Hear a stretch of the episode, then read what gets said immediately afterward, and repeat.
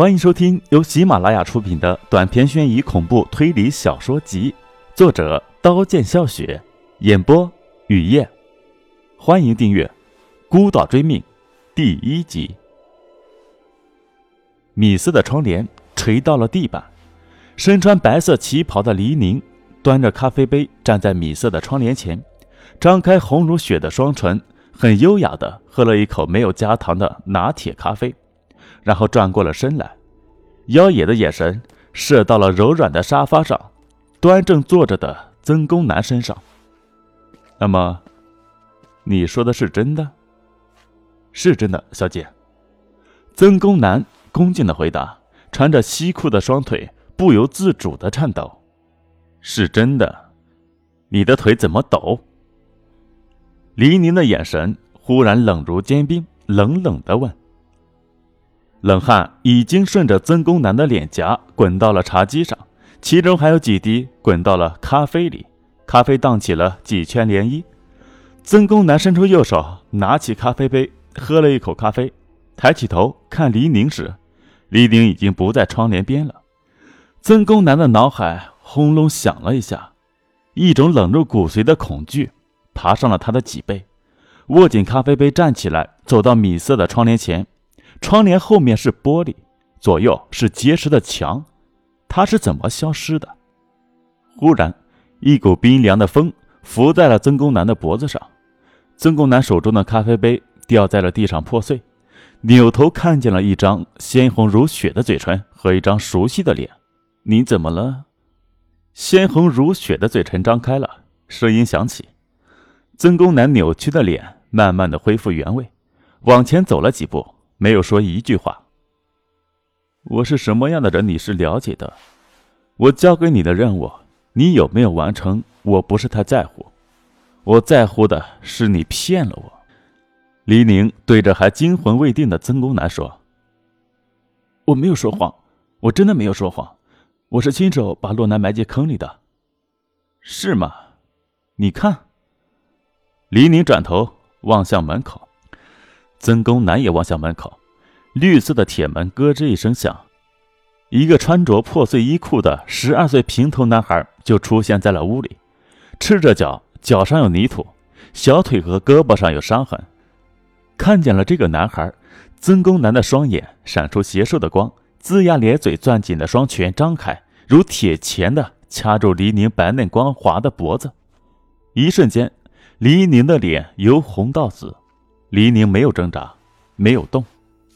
忽然，一股刺痛从曾公南的脸上散开。爸，男孩叫着扑了过来，扑到一个强壮的男人身上。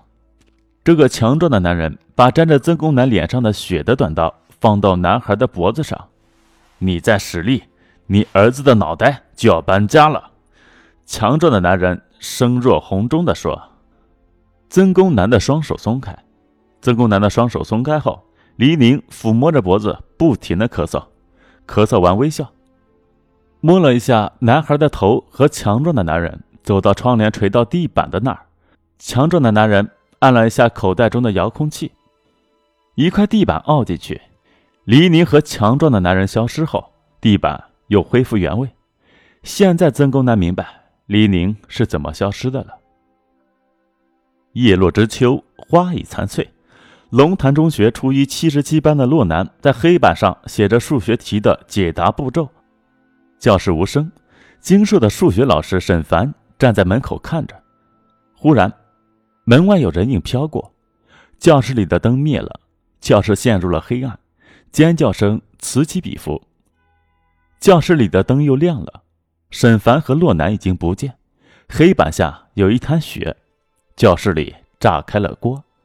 胆小的女生花容失色地捂住了嘴巴，男同学飞奔进入教室的办公室，上气不接下气地说：“出大事了！”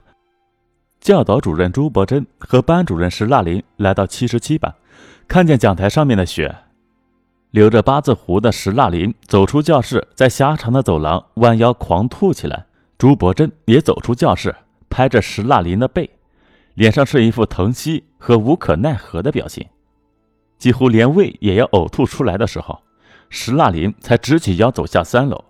走到食堂前面的一排水龙头前，漱了口，洗了脸，才回到教室。再看见那滩让他反胃的液体，已经无动于衷了。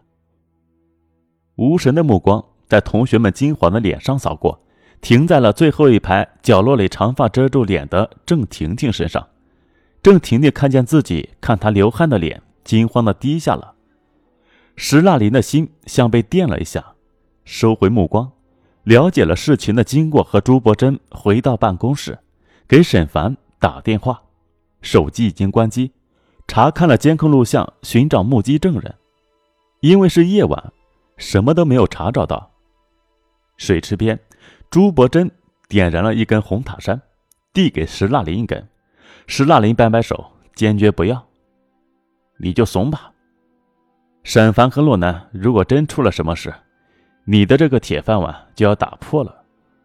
朱伯珍知道石腊林胆小心肠，软如豆腐，每年带的学生成绩都是整个年级的倒数第一，不抽烟不喝酒，唯一的爱好是打麻将。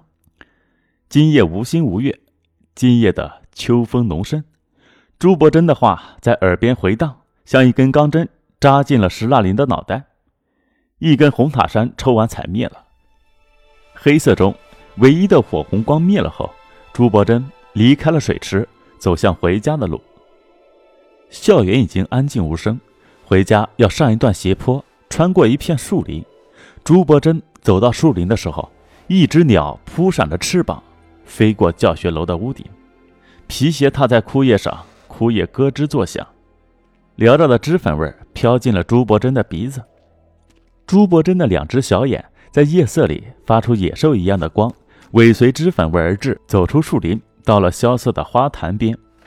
你还是找到了我。妩媚的声音响了起来，在这无星无月的夜色中，显得尤其的撩人。朱伯珍打开手机，看见花坛边站着一位美如月光的女人，淡淡的笑，笑得销魂。你还记得那个暴雨的早晨吗？红唇张开，听见了这句话，朱伯珍打了一个寒颤。接着就感觉到自己的脖子被一件柔软的物体箍住，箍得休克。强壮的男人背起朱伯珍和黎宁翻墙出了龙潭中学。朱伯珍失踪的消息传遍了整个校园的时候，石蜡林才从柔软的被窝里爬出。阳光爬满了墙壁和客厅。黑皮肤警察亮出警察证，带走石蜡林到公安局配合调查。录完口供，从公安局出来。校长办公室，半秃顶的肥胖校长康达扬起那肥手，甩在石蜡林的左脸，啪的声音响起后，眼冒金星，火辣辣的刺痛从左脸散到全身。康达瞪着石蜡林，眼珠几乎要从眼眶里瞪出，太阳穴旁边的几条青色的血管凸起颤抖。石蜡林低着头站着，全身的肌肉都缩到一团，仿佛皮鞭就要抽下。可怕的安静。石蜡林的眼光斜到玻璃桌上，玻璃桌上放着三瓶茅台酒，嘴角浮出一丝不易察觉的笑。康达的眼珠随着石蜡林的眼光转到了玻璃桌上的三瓶茅台酒，忽然眼角堆起了皱纹，紧闭的嘴巴张开，露出黄色的牙齿，门牙上贴着一张绿色的菜叶，颧骨上的老年斑也明显的凸出来。一股臭气喷到石蜡林脸上，接着尖利的声音响起：“知道这是谁送的吗？这是富贵大酒店的老板送的。他的儿子戳破了同学的脸，我说了一句话，事情就摆平了。沈凡和洛南失踪了，你找不到就不要待在这个学校了，去吧。”或许觉得自己的话已经说的太多了，说了不该说的，闭上了眼睛，不耐烦的挥挥手。石蜡林转身走出校长办公室，沐浴在灿烂的阳光里，心却跌到冰窟。抬头，湛蓝的天空角落有一朵乌云，经过女生宿舍，红色的盆里浸泡着红色的衣服，水猩红，神经的脉络擦出火花。讲台下的雪极有可能不是洛南，也不是沈凡的。甩甩脑袋，甩去这个念头。下完斜坡。走到自己的屋门口，钥匙插进锁孔转动，门开了。石蜡里愣住了，像一座冰雕，手中的钥匙掉到地上。本集播讲完毕，感谢您的收听，欢迎订阅。